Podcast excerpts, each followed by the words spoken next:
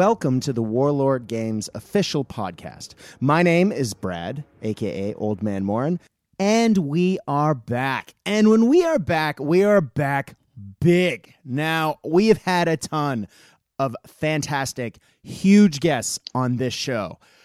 But if you guys uh, have listened to the prior shows, you know uh, that I'm a fan of uh, certain game systems that date back a long, long way.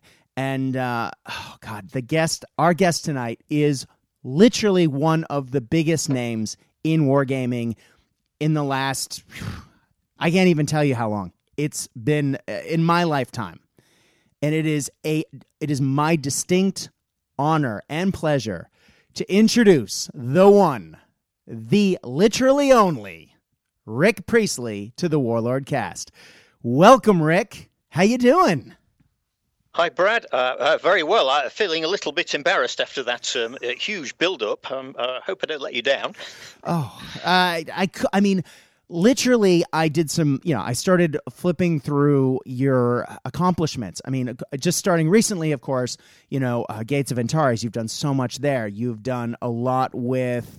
Um, you know the creation of the original bolt action rule set but even going back be even further than that i mean you the number of games just giant prolific games. I mean, Rogue Trader 40K, the original, your name is written all over that. Uh, it's you've been part yeah. of some of the most uh, iconic and influential game systems, at least in in my life, and I know for countless others. Uh, it is just a pleasure to have you on.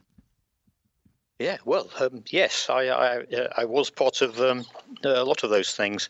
Comes with being very old and being useless at everything else, of course. uh, I don't know about that last part, uh, but uh, my moniker is Old Man Morin, so I've been playing your games for a very long time. Um, now, I, I can't go any further without asking. I, I had a friend ask, and it it it it goes without saying that you okay, uh, it shouldn't go without saying. I should explain. You live in Nottingham or around the area, and you uh, play with Mr. Stallard, the owner of Warlord Games, quite often. Um, and you're also, I, I can see from social media that you often play with the Perrys as well. Now, I mean, talk about wargaming pedigree getting together to push war dollies around the table. But the reputation is that your gaming setup is almost second to none. Now, that said, in that crowd of names that I just listed, Mr. Stallard, the, pa- the Perry twins, and yourself, who do you think has the best gaming setup and why? Uh, one of the Perrys. Uh, uh, Michael and Alan tend to share stuff, so um, ah. they're uh, they do have their own setups. Um, uh, Alan, Alan's wargame setup's a little bit more. Um, uh, it, it's older. Uh, Michael moved into a, uh, a, house a good few years ago now, and he specifically converted um, an outbuilding into a, uh, a wargame setup. So his is a little bit more uh, recent. but um, they're both pretty much exactly the same. They're, they're both um, six feet by fourteen feet tables, oh. and fully modded model model terrain. Alan tends to have the Napoleonic collection, from the Perrys, mm-hmm. and Michael tends to have uh, to have um, the uh, uh, the rest of it, and in particular the medieval collections. So, depending on what you're playing, you'll be playing uh, either around at Alan's or around at Michael's uh, if you're playing with Perrys. Uh, and yeah, the Napoleonic games are almost all fought at. Yeah. So all those all those battles you see the the Napoleonic ones on Facebook and the same probably for the American Civil uh, American War of Independence mm-hmm. battles. They're all uh, Alan Perry's. That's his setup, which is, I think, well, I, you can't really put put much between Alan and Michael's setups. They're both beautiful, um, but but Alan's is the one you probably see most.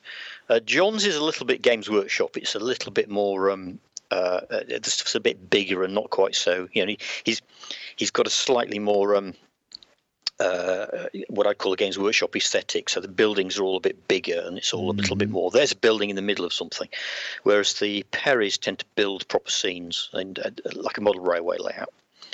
Uh, and uh, I there's not many other people do that. Um, Aly Morrison does, uh, and mm-hmm. Dave Andrews. A lot of the Perry's stuff is actually Dave Andrews, ex Dave Andrews, made Um, and, and Dave's probably one of the best scenic modelers, uh, wargame scenic modelers uh, uh, I know. Um, and uh, my own setup is um, a lot more modest than that. Actually, it's uh, I mean it's as big. It's uh, my main setup's um, six feet by 14 feet. But yes. um, okay, I, I was going to say, yeah. oh God, have I been misled? Because I've been led to believe that your setup is just uh, it's by wargaming it's standards. It's not as it's not as nicely modelled as the Perry. The Perry oh. stuff is just so beautifully modelled. Mine's a bit more utilitarian. It, it's um, uh, it's based on the Games Workshop um, realm of battle boards. Oh wow! But I've actually built a lot of hand handmade pieces to go mm. with it to match it. Um, so uh, it's a mix of, of, stuff I've made myself, but it has that slight formality to it. Mm-hmm. You know, of, of uh, which the Perry's doesn't. The Perry's is rolling terrain, where it, whereas mine tends to it's flat and then there's a rise. Right. So I've tried to make it look quite natural, but it's still uh, a more of a, a, slightly more formal setup and a little. It, it doesn't really photograph quite as nicely as the Perry. That's just beautiful. And oh, uh, yeah, uh, but it's okay. I mean, you you you you. I, I, do occasionally put stuff up on Facebook if I've played a game. Yeah. In fact, if you look at my fa- my Facebook um, uh, mm-hmm. homepage, the photograph of the Assyrian army coming out from the fortress. I mean, that's obviously on my table. Yes. Uh, yeah. So oh. so it's all right. I love the I, I love the the um you you actually had me going with the oh no you have you have the same sort of setup I do but no I I just think perhaps you're being a tad humble. Um, I've, I've, got another table upstairs which is uh, eight by four so that's quite a modest. Okay. Uh, there you go. Yeah. Well, I wish I had that in my house. anyway, uh, Rick, you have, of course, written some of the big games over the years, um, and you've been part of just some truly amazing projects that have influenced the gaming industry um, in so many ways. And I've I've read and heard a ton of interviews uh, recently about your work on various game systems, uh, including what we're going to be talking about today, Black Powder Two. Um, and uh, I, what I mean, you have inspired a generation of game writers. Um, I guess what I would like to ask you is, what inspires you? Uh, it can be um, anything. Um, you know, there's no one thing. Um, some sometimes it's an idea that uh, you you get from um, a, a, either a historical uh, perspective. You know, you're reading something, or you see something on TV, or, or whatever. You know, it, it, it, can be about history, or it can be a science fiction movie, or whatever. Mm-hmm. And other times it's a games mechanic. You know, you think, oh, it'd be interesting to try that as a mechanic. Oh, well, nobody's ever done that before. Um, I mean, one of the things I wanted, for example, when we um, created, uh, and it was Alessio Cavatore that created the core system for um, for bolt action. Mm-hmm. And as you know, bolt action, you draw um, dice out of a dice bag. Mm. They're effectively chits. You're effectively drawing yeah. chits, but it's one chit per unit. And one of the things I I thought, even when we were developing, is it wouldn't it be cool if the number of chits was a uh, not based on the number of units, but based on a kind of command factor. Mm. Um, and then you'd have to decide where to allocate your chits. And if you had more chits than one per model, then you could give units second a second go. Oh, and this frightened Alessio, frightened him to death. It did. He's a timid beast. Actually, Alessio was much more concerned about game balance. Mm. And the minute you go into a system like that, you're slightly throwing game balance away and going, you know, no, we're going to play a game. And sometimes it'll swing one way and sometimes it'll swing another. And it will balance, uh, but it'll balance in a different way. It won't balance in an absolute fashion. Mm. So in each turn, you don't know exactly what you're going to be able to do. And that's one of the things some players don't like. Um, it's one of the things I don't like about Black Powder, actually. It's it's just gamers. You know, some people like one thing, some people like another. Mm. There's nothing wrong with that. So I kind of saved that idea up, and I've used it for a game I've just written for Lucid Eye, oh.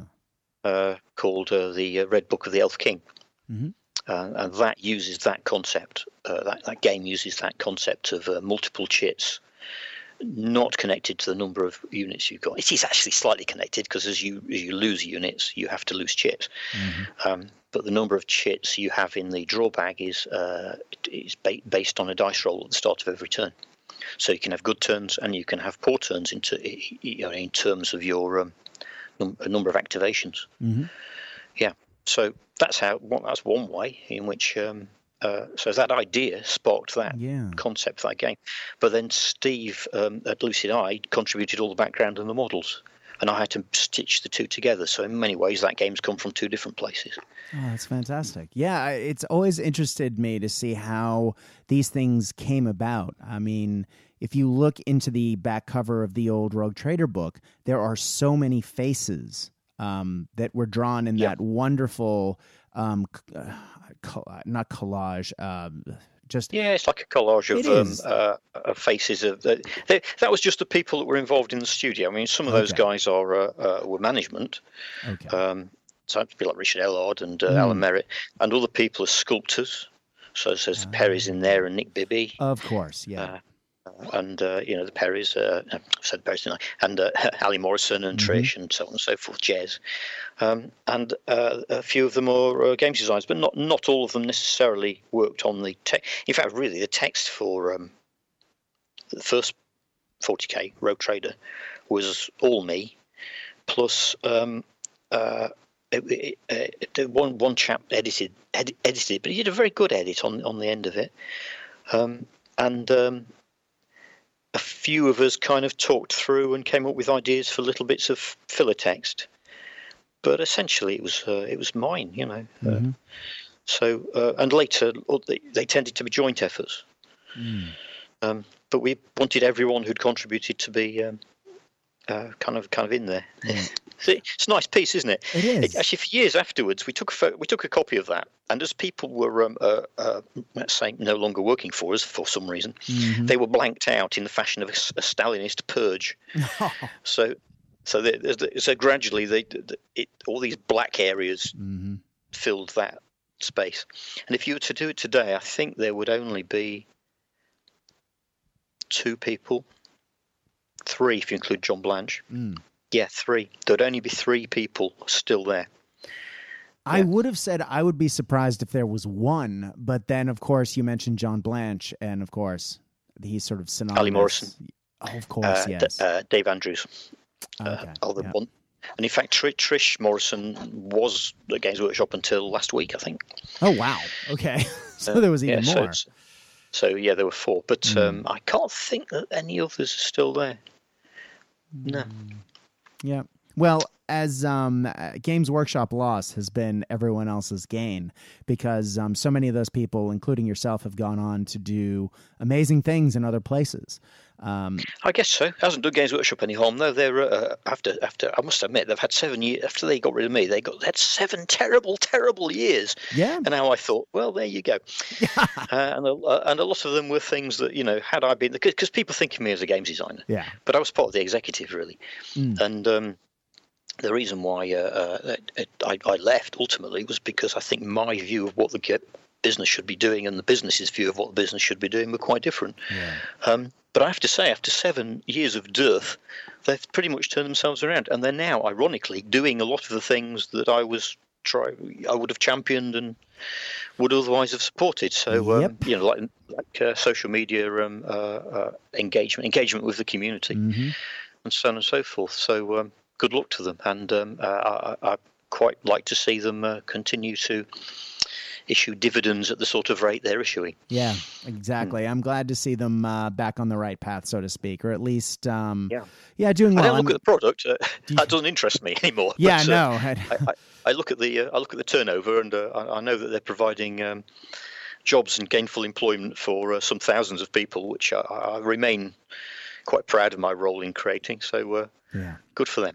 Exactly. And uh, again, and uh, I was one of those people at one point. So I again, thank yeah. you. So that... and, and, a lot of uh, and most of us at Warlord were, um, mm-hmm. and uh, uh, you know, a lot of, as you've said, a lot of people through the um, uh, in the gaming industry generally have passed through Games Workshop at one time or another. Yeah. Nice. Well, let's let's let's um, pivot on that point and turn to Warlord And Warlord, through Warlord, of course, I've mentioned you've written quite a few, or you've contributed towards, if not completely written, uh, uh, quite a few rule sets. But um, the one we're going to talk about today is a very popular one with them, uh, and that would be Black Powder. Now, Black Powder's been around for quite a while. Um, for those who aren't aware, can you briefly tell us? Uh, the details of black powder because it, unlike bolt action which really just covers I mean, if you want to include um, the the early Pacific, uh, 10, 15 years of combat, whereas Black Powder is a much more inclusive rule set. Yeah, in many ways, uh, you could def- describe it as an old-fashioned generic horse and musket rule mm. set. Um, the, the easiest way to describe Black Powder is simply to say how it came about, which um, was uh, uh, uh, whilst I was still working at Games Workshop, in Black Powder was was created as a game mm-hmm. before Warlord started. It was originally going to be published by Warhammer Historical War Games, um, mm-hmm. but Warhammer Historical War Games kind of uh, it, it, it, changed its nature, and uh, it was it would have been difficult for them to do it. Mm. And um, John Stallard left Games Workshop and asked if he could publish Black Powder because it was a game that he he was uh, involved with some of the play, playing with, mm. and uh, so um, a, a, deal was struck. Um, so it is quite an old game, but um, it, it, was just that we were playing these big games of Napoleonics, mostly around at the Perry's, at Alan Perry's house. Mm-hmm. So we'd turn up, and there'd usually be two or three people aside. We never played with one person on the side. You could play with up to four, but you know it was games at the Perry's are always like that. They're like a club game. Mm. So you've got maybe let's say six people playing. Um, and the armies are enormous because the Perrys have put these huge collections together. So they're hmm. shoveling the toy soldiers on. You can imagine, Oof. can't you? Amazing. The weight of lead is is quite impressive. Um, and um, we'd start a game, and we'd be play. Alan would be running the game, and he'd be using something like I think we used Shako, I think, at one point. Mm-hmm. Um, and you know, we'd start after work because uh, we'd all turn up about um, uh, I don't know, six o'clock. Mm-hmm. Uh, by necessity, we'd have to eat a curry and uh, start drinking beer, mm-hmm. and we'd start playing the game. Well, in most conventional war games, you know, one unit gets one move per turn, six inches, 6 mm-hmm. inches, six inches. The table's six feet wide. Nine times out of ten, Alan would insist on playing along the length of the table. So you'd start off at one side of the 14 feet table, and somebody else would start oh. off on the other side and there'd be a river in the middle, and you only, this is a typical Alan Perry setup. I, uh, I uh, hasten to add. we love him, Alan. uh, so you know, the games would often get to a point whereby it was midnight. Uh, we were all getting a little bit, you know, sleepy, and the armies had only just moved to within range, oh. and we have to give up. Uh, and uh, it was a bit frustrating. So Alan uh, Alan put these games on, but um, it was Jervis Johnson, Jervis indeed, who suggested that why don't we use Warmaster, my Warmaster game, mm. as the basis for playing this game. So he did a quick conversion off Warmaster to play Napoleonics. Well, mm-hmm. in Warmaster units, it, Warmaster was built as a 10 millimeter game. I don't know if you've ever played it. I have. I had an undead army. I loved it. It was a great game well, you'll know, and uh, anyone who's played it will know that in Warmaster, the, it, it's a 10 millimeter game, and the units are uh, uh, three blocks. Each block have, has a mm-hmm. 40 millimeter frontage, so a unit has a frontage of 120 millimeters. So not very big, really, mm, about five no, inch. Very small. Very small, and it, uh, you play the game by giving orders to to units, and a unit can have uh, a sequential order. So you give a, a unit an order to move, it moves. You give it another order and it can move again, and you can mm-hmm. give it mm-hmm. another order, it can move again, and you can move up to three times, so long as you don't fail the order. Um, which in Warmaster works fine because you've only got three blocks to move at a time. Well, with our Napoleonic games, we had units that were very si- various sizes, all higgledy-piggledy. Some mm. of them were mm-hmm. based on individual bases. Mm.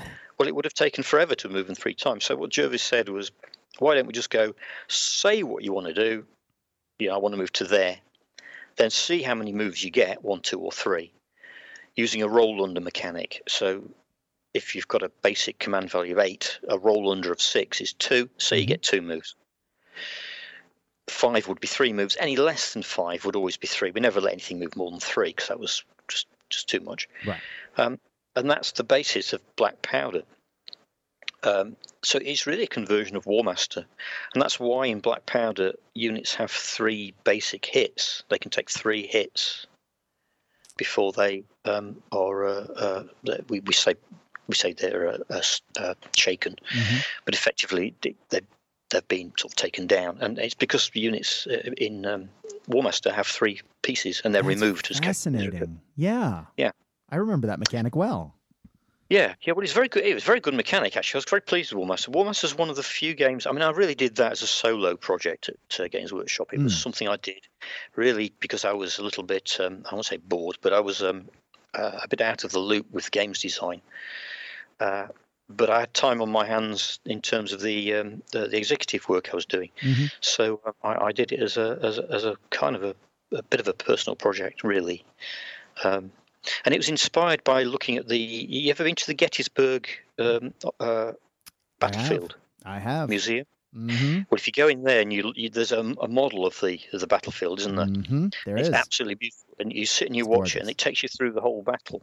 Yeah, and as, as night falls, the they turn the lights out. Mm-hmm. You see the campfires, and they describe all the units moving. as little lights and things. And and watching that, I thought, you know, this would make a great game, and and that's one of the things, one of the things that inspired uh, Warmaster. Well, that's so funny. so yeah, I was gonna say it all comes around, doesn't it? Because it started yeah. with. Uh, it a started Black Powder with, game. Yeah, it started with Black Powder, went fantasy, and then came back to Black Powder. Oh, that's fascinating. I didn't realize that.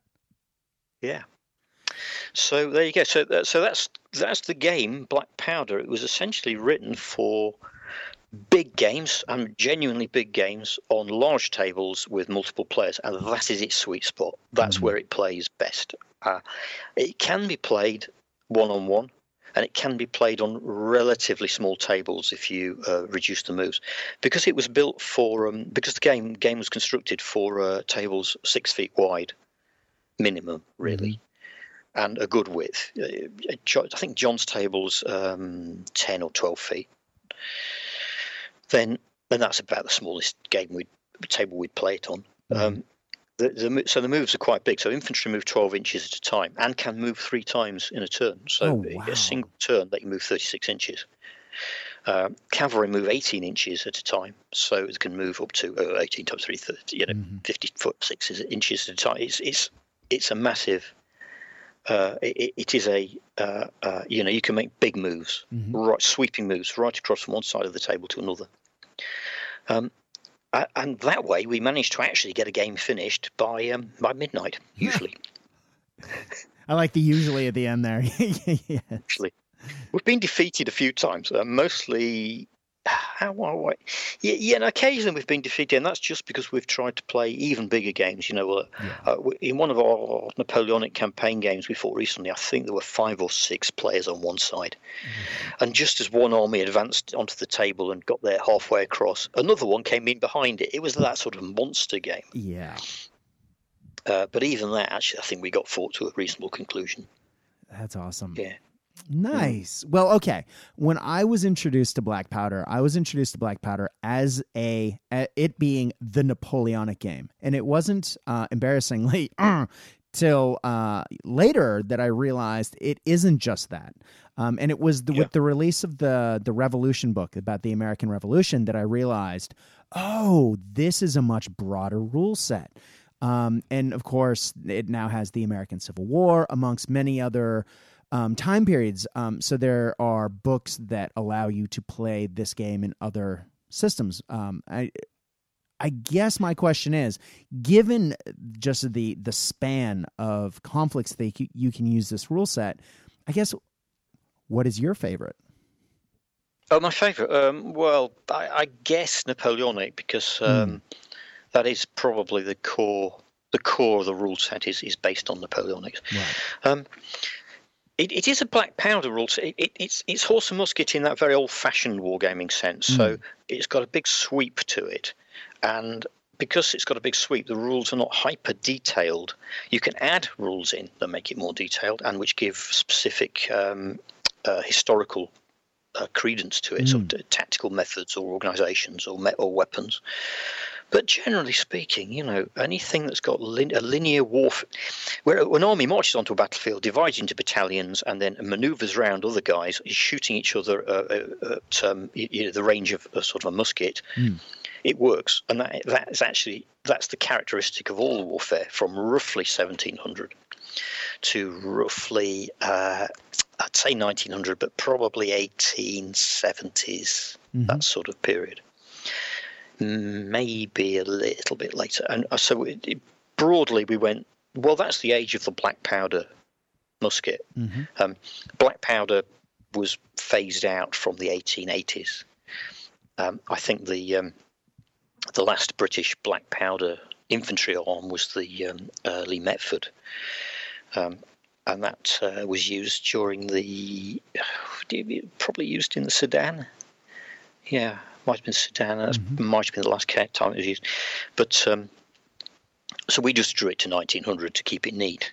Right. Uh, uh, really, you have to be a little bit um, uh, more innovative if you're going to use it for those later colonial uh, battles. But it, it kind of it, it, works very well through the um, uh, War of the Spanish Succession, mm-hmm. right up through to uh, I would say um, the uh, uh, colonial, big, bigger colonial battles, um, uh, say in in Sudan mm-hmm. or in South Africa. It, it, it, certainly we've certainly used it for um, uh, the uh, Franco-Prussian War, mm-hmm. uh, in which it, it, was just fine.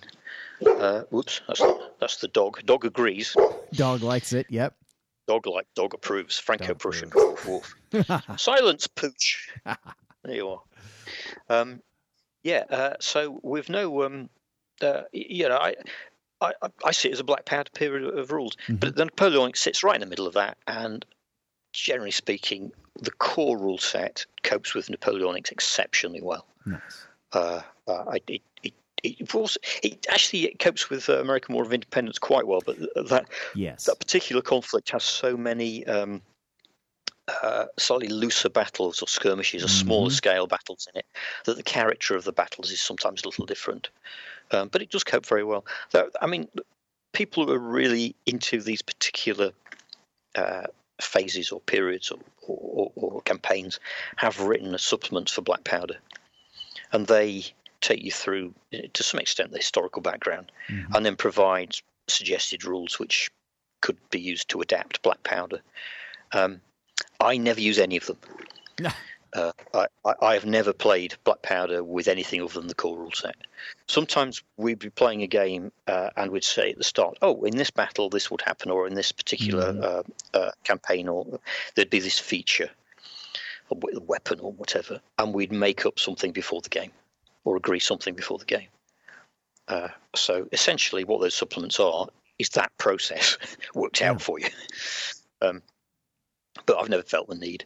And to be honest, some of the detailing I find uh, runs contrary to the to the to the speed and flow of the game. Mm. Yeah, it's a little they're a bit complicated. Uh, for my taste, but my taste is based on being there with six or seven other people, quite a lot of beer, and uh, yeah. you know, it, it, it's, it's not uh, not necessarily uh, uh, the same for everyone. if you want, mm. you know, it takes all sorts, doesn't it? It does, it does. But I mean, clearly, this is a game that's been around, as you said, for a really long time. Um, yeah. In a, in a, its original incarnation, and it's only now that we've get we're getting, uh, you know, Black Powder two. Um, what um, I, I know, for example, that Warlord wanted to come out with a rule set, but they didn't want to invalidate all those books you were just talking about a minute ago. Um, no, well, neither did I. Uh, I when when it's suggested we do uh, second edition. I mean, my first response, as, as, as I know some people's response has been on the internet, as being, uh, "Oh, why?" the first one was perfectly good. Mm. Um, and the reason actually is it does make sense. It, it, it, as long as you don't do too much, it's that we keep reprinting it, and when you reprint a book, I mean, it costs as much to reprint a book as it does to do a new one right. in terms of the print. So uh, we we thought, well, it has been 10 years. A lot of the um, photographs could be improved on now, although they're both taken. The photographs in the original book were largely taken by um, Alan Perry. And a lot of the new photographs in the second edition are also taken by Alan Perry. So, you know, it's not a criticism of the photographs that were in the original book, but in the meantime, we've done we've made more models, and so so has Perry mm-hmm. Miniatures, uh, and um, they've been beautifully painted. You know, our mm-hmm. collections have grown, and it, it's just so much so much nicer to include some more modern figures, including some Warlord figures, because of course, Warlord didn't make any Napoleonic figures when we released Black Powder. Right. Uh, hard to imagine, but they didn't. Um, so now they do. Uh, so we wanted to include some of our own, uh, and um, do more, uh, as I say, more more in the way of um, uh, uh, photo photos, and also more in the way of artwork because in, we've also had a lot more paintings done for um, box art. Mm-hmm. Uh, so a lot more. There's a lot more art. There's a lot more uh, of that. Um, the um, original book had a number of uh, battle write-ups that were done in a certain style. You know, rather rather intending to convey the concept of the rules, mm-hmm. that sort of gentlemanly spirit in which they should be played, and, and they should. Um, but at the time, that was quite a an unusual thing in a rule set to just go there in front and say this is a rule set that's meant to be played by people who, who know each other and get on in a I'd say gentlemanly fashion, but I'm using that word in a slightly uh, shorthand fashion, mm. and we're not necessarily implying there's a, a class or gender restriction on, on the gaming in any sense. Right. Um, uh, but in a gentlemanly fashion or in a, a, a humane and friendly fashion. Exactly. Uh, is, is perhaps uh, is the idea of it, and um, uh, I wanted to get that across in the battle reports.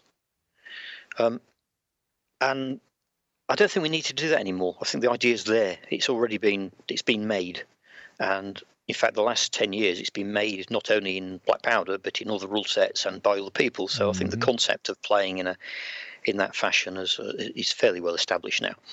So we thought rather than republish battle reports, what we'd do is have new scenarios.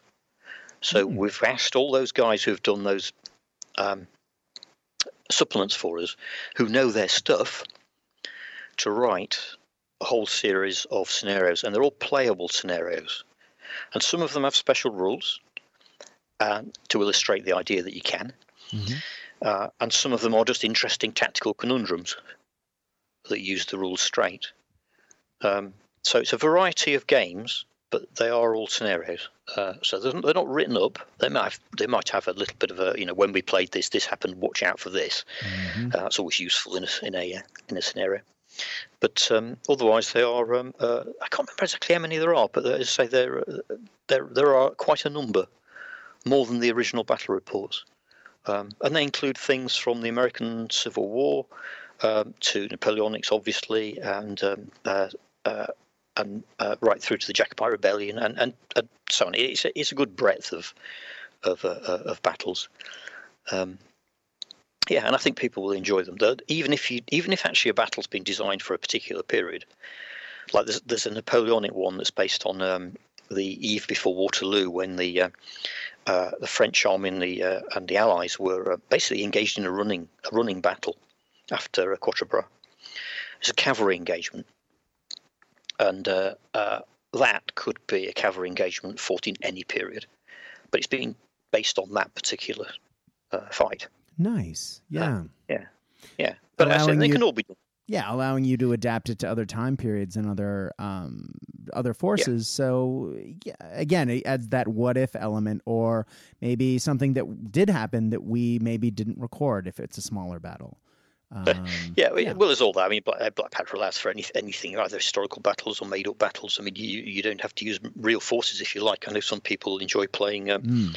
battles with completely made-up uh, uh, uh, Seven Years' War style armies. It's a sort of uh, what do they, what do they call it? Imagi-Nations, Imagi-Nations, and it's it, it, it's something that goes back to the 1960s um, uh, with um, Brigadier Peter Young uh, and uh, uh, Charles Grant. I think those those that group of gamers, that generation of gamers. uh, uh, they used to uh, sometimes just make up stuff. Nice. Yeah. Not very popular these days. I, I, some people do it in a spirit of nostalgia. Yeah.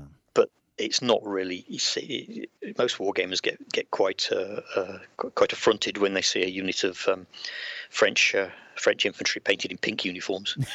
yeah. Mm-hmm. yes, they. Uh, one I've seen one or two people get unpleasant about uh, bolt action armies that aren't don't have the right number of buttons in the right places. But uh, you know, yeah. I like I like I look. I'm a guy who likes to build forces around um, specific times and places historically. Um, I don't necessarily like to recreate battles, but I like to have you know, relatively themed forces. So I, I, get the appeal, but I'm also not going to get my feathers in a bunch um, if uh, you know someone wants if somebody's hobby and somebody's good time is to you know paint some orange Germans. Well, you know that's, that's up to them, isn't it? Good for um, them, yeah. I mean, Black Powder is a historical rule set, and, exactly, and, and it and it, it, reflects that. But um, yeah. uh, yes, we don't judge. no, exactly. And as you say, it, it, represents that friendly, welcoming atmosphere of the game system um, that's been there since its original founding. That um, it isn't about you know necessarily having that that hard nosed, cutthroat, um, must be this way attitude. It, it's more of a welcoming, friendly, let's play a game and have a good time. Um, that well, that's I've the ideal. Ultimately appealing. Yes. Yeah, exactly. I've, I've known things get a little bit uh, competitive, overly competitive sometimes, but uh, you know, no, no, calm down, calm down. exactly. Depends on how many beers and if the curry was good. All right, Rick. Well, let's let's take a step back here. If someone, for example, is a fan of Black Powder One and they've played. Uh, they have an army, uh, possibly two, possibly three, possibly like some of us, way than way more than our wives would probably like. Um, and they are really interested in the game, and they've really invested in this game. How is it? What can they expect from a second edition of this? I mean, first of all, we've said that the the associated campaign books or the books to the side that sort of expand the game, those don't change. It's just the base game itself is updating. So, can you talk us through some of those changes? Yeah, of course I can. Um, uh, I mean, really, I think it's important to say first up the main change in the game is it's been presented more more professionally. Mm. Um, you know, when Warlord did Bolt, uh, Black Powder to start with, um, they were they were just starting out and they mm. didn't have an awful lot behind them. So it, the second uh, edition is is a beautiful book in many ways. If you look at the cover, that's what we wanted to do with our first edition. Right. Um, but we just didn't have the art resources or the graphic resources to do it. So in many ways, it's it's the game it want, uh, as we wanted it to be. In terms of the rules, uh, I mean, when I was given the brief to do Black Powder 2, I mean, the first thing I, I said was, I really, you know, the, the game is, as I, as, I, as I understand it, the game is pretty much bang on. I don't want to change the game in its broad terms, and I haven't. Right.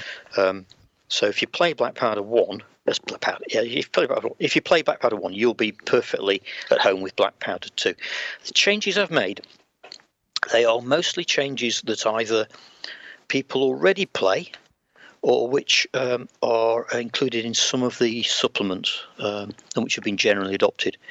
So, for, to start with, let's say the role of generals. Mm-hmm. Now, if you play Black Powder, you'll know that it, it, the current in the current system, a general operates as an extra command piece. Mm. So you can uh, take um, take a unit that's fallen out of a brigade command and give it an extra order.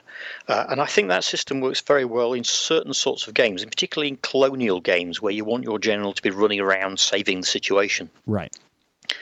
But in general, generals sit at the back uh, and uh, give orders.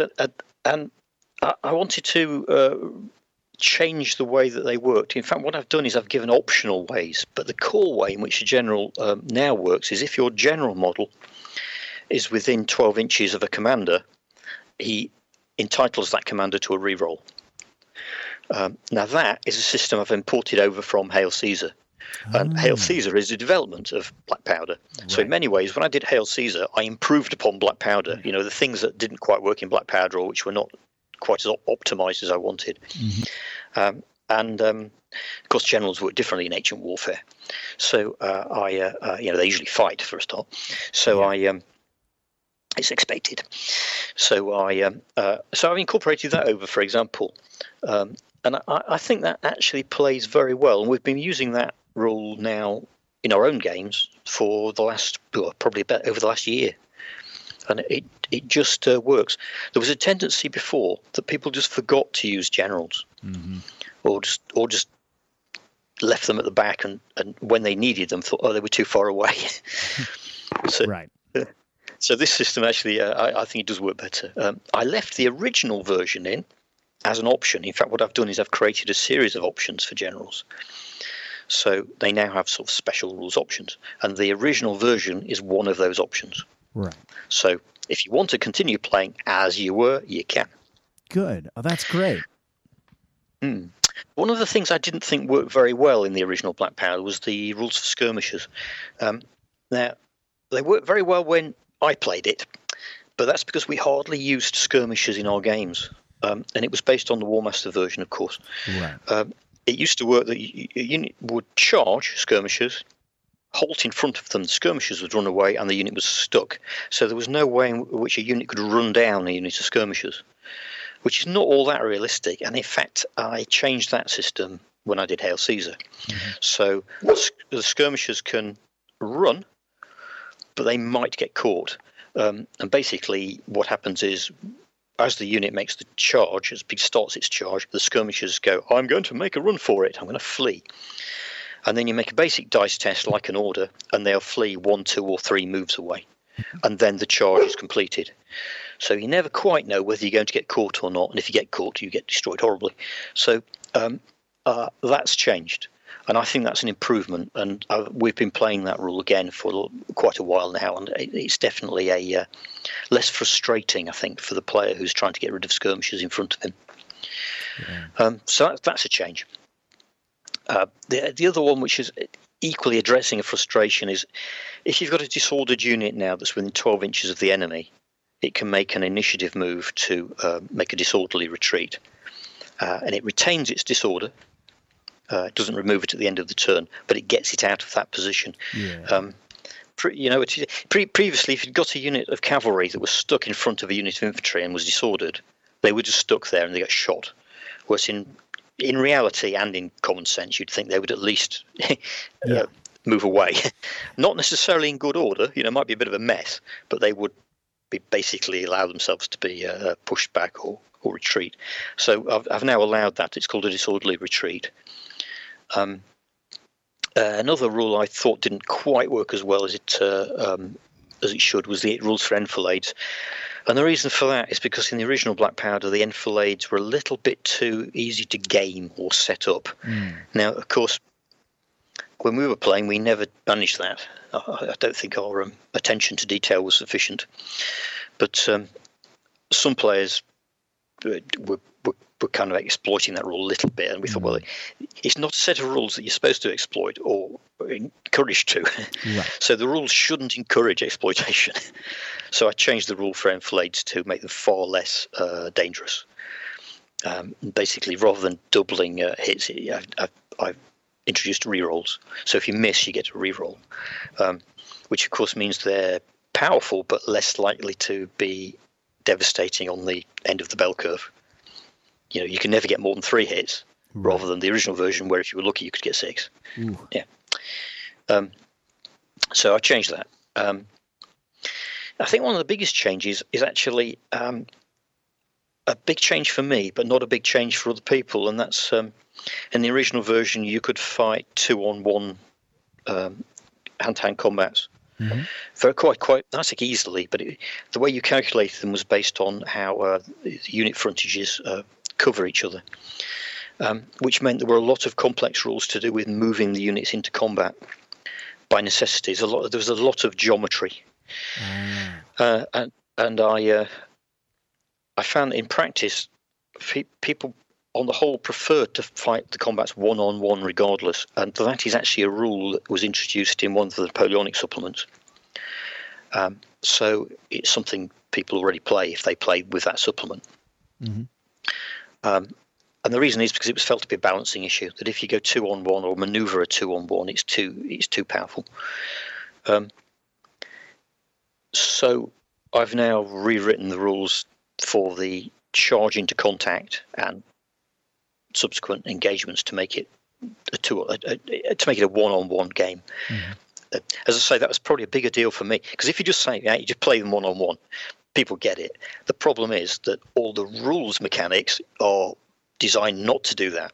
Yeah. Um, so I had to get quite deep into the rules mechanics and rewrite. So as I say, it's a big deal for me, probably irrelevant to most people. uh, but there you go. There you go. Um, uh, I've tied, I've tidied up the rules for victory and defeat.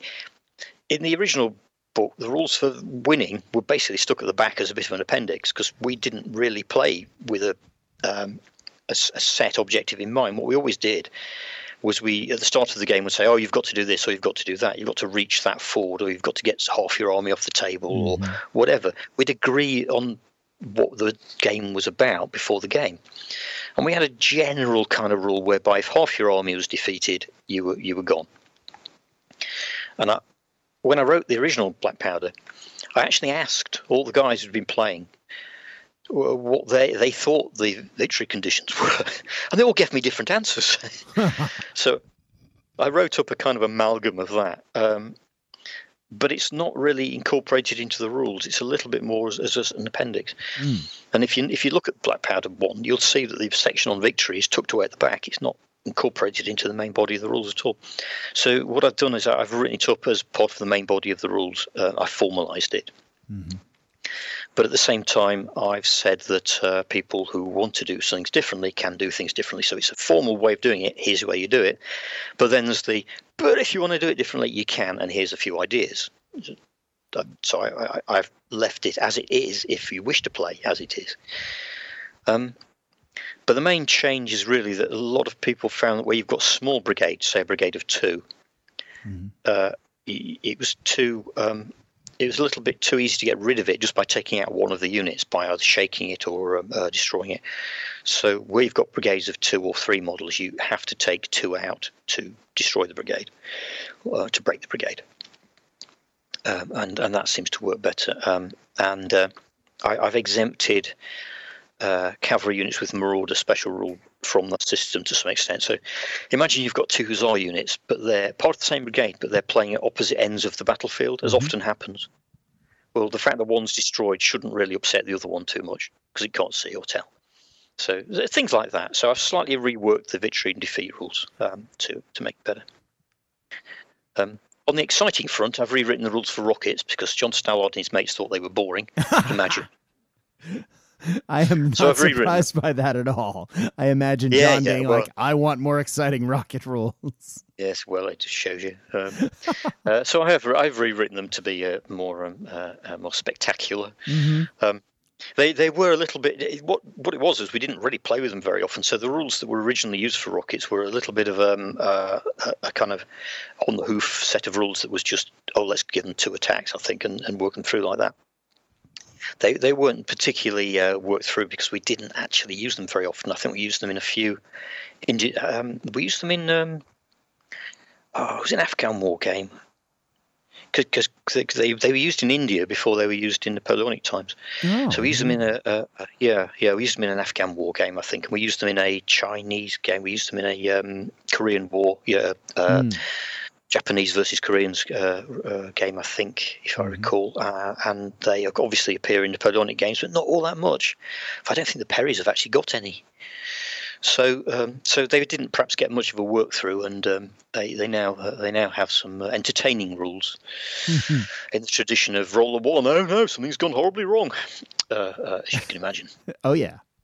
Those are my favorite uh, kinds of rules, so that's why I love yeah, that John asked for them. I'm like, yes, something goes horribly wrong. You know, yeah. It's not. It's not historically inaccurate. They really were terribly, um, uh, terribly, uh, terribly inaccurate and terribly uh, exciting on occasions, and yes. did really go off at all angles. And so, so it's based on that mm-hmm. that fact, but it, has been designed to as a fun element in the game as yeah. much as anything else.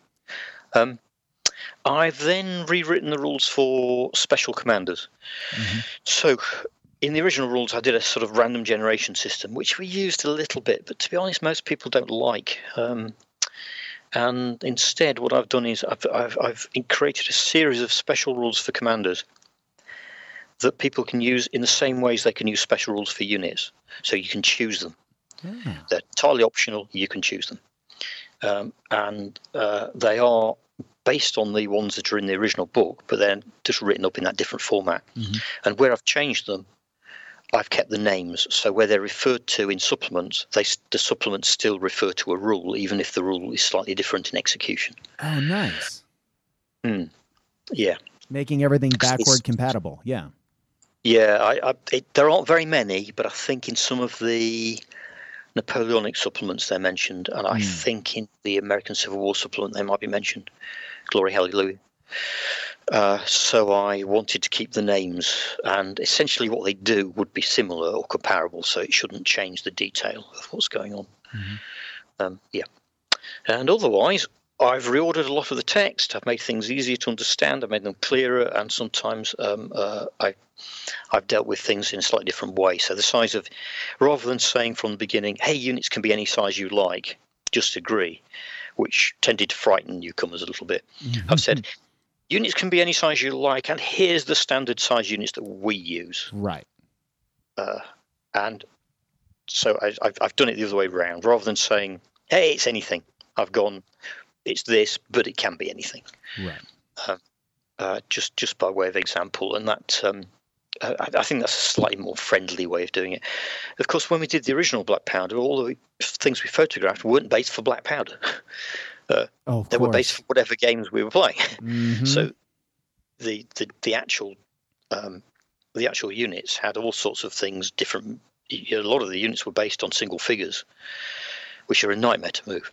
Yes. Well, I, I think most people these days base on a forty by 40 mm-hmm. base for black powder. Uh, and usually four figures on a base. Uh, the Perrys still based to a, six, a 45 mil frontage with three figures. They base tighter and they make their figures to base that way as well, and they look uh, they look more uh, realistic actually.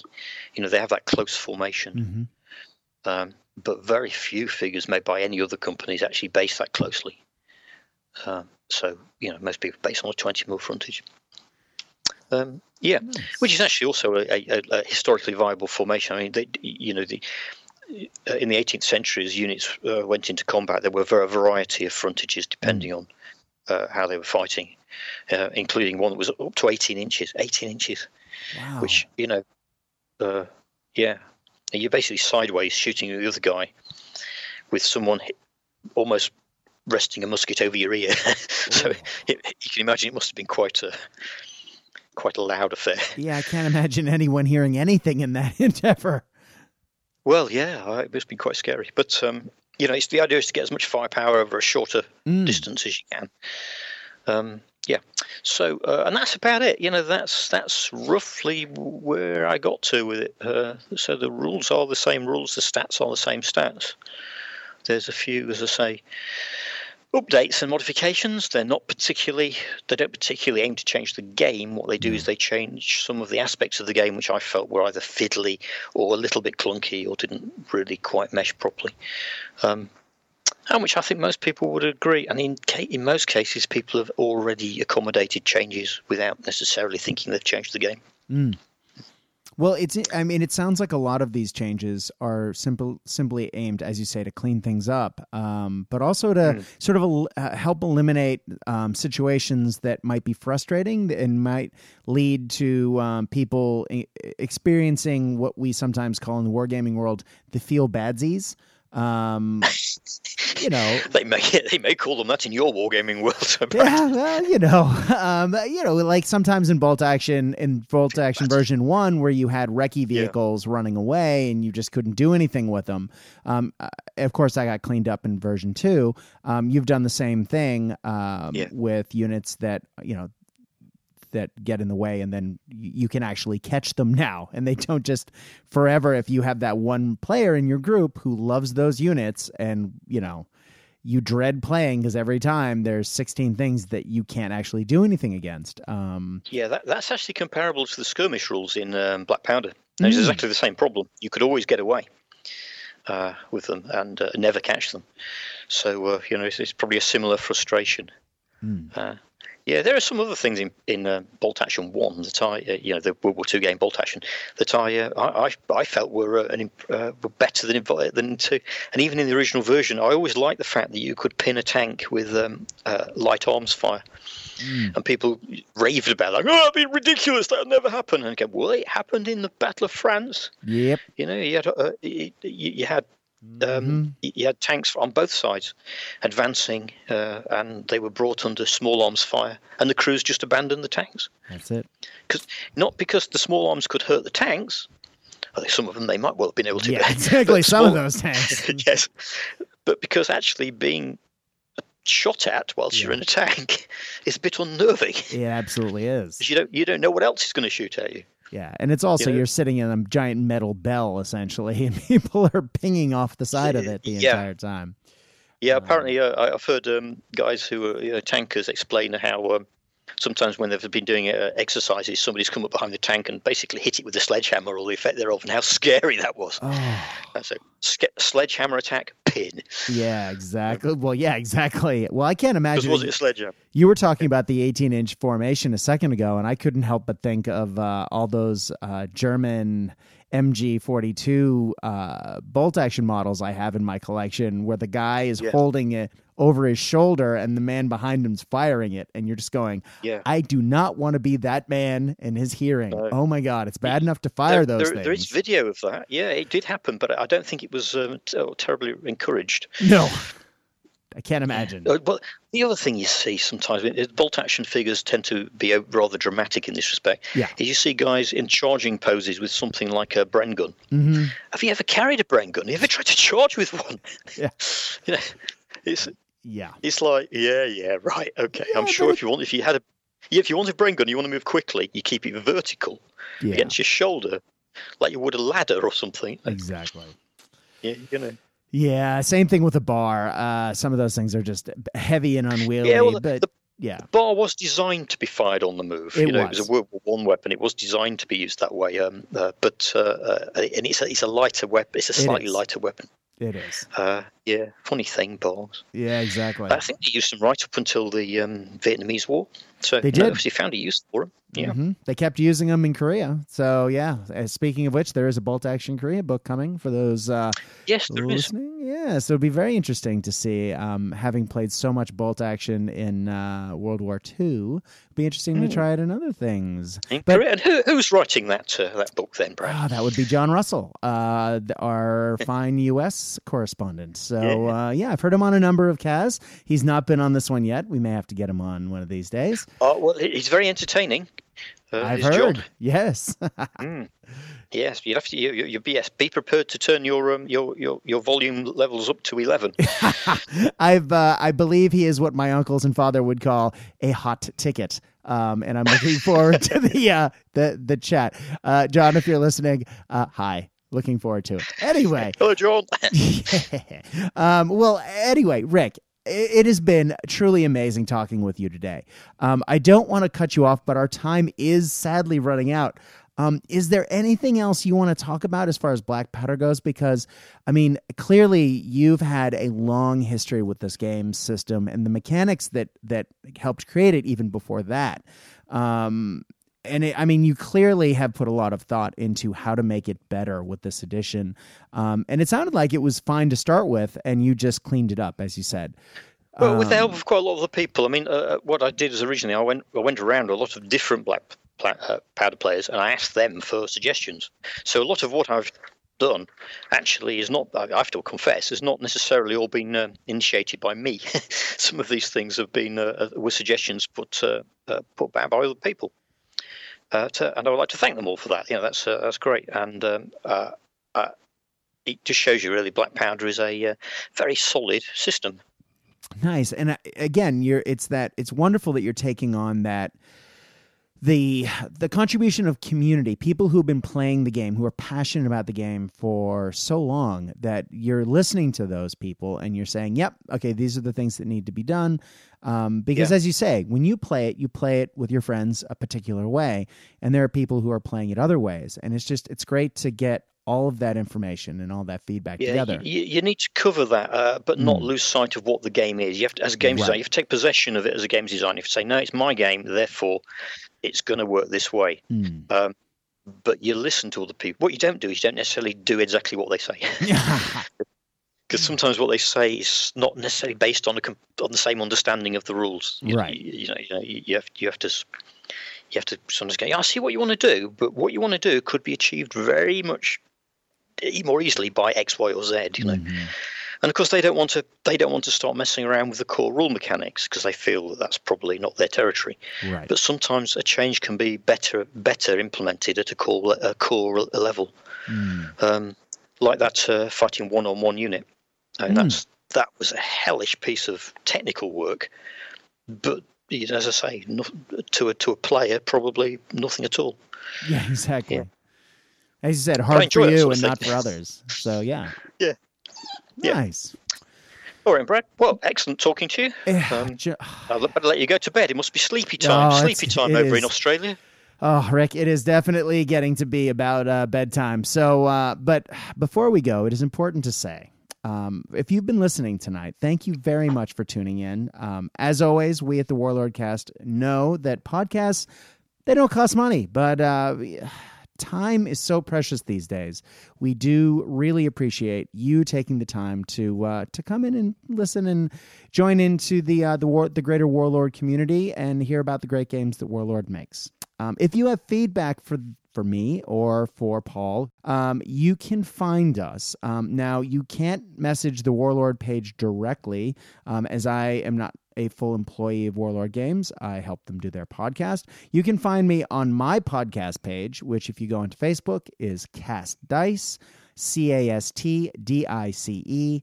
Um, you can find me there. My name is Brad, as I said before. Uh, and uh, if you message there, I have to thank all of the wonderful people that have given us great feedback about what we would like to hear. Um, I know quite a few people asked um, if we would be covering Black Powder 2. So here you are. Um, and of course, we got the big man on himself to talk about it, which has just been amazing. So, Rick, thank you so much again for coming on.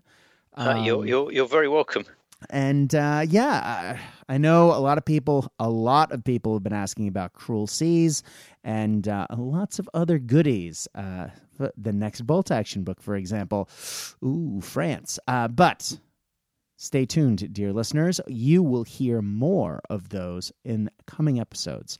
So, again, thank you very much for listening. This has been the official Warlord Games podcast, wishing you a very good night. Good night.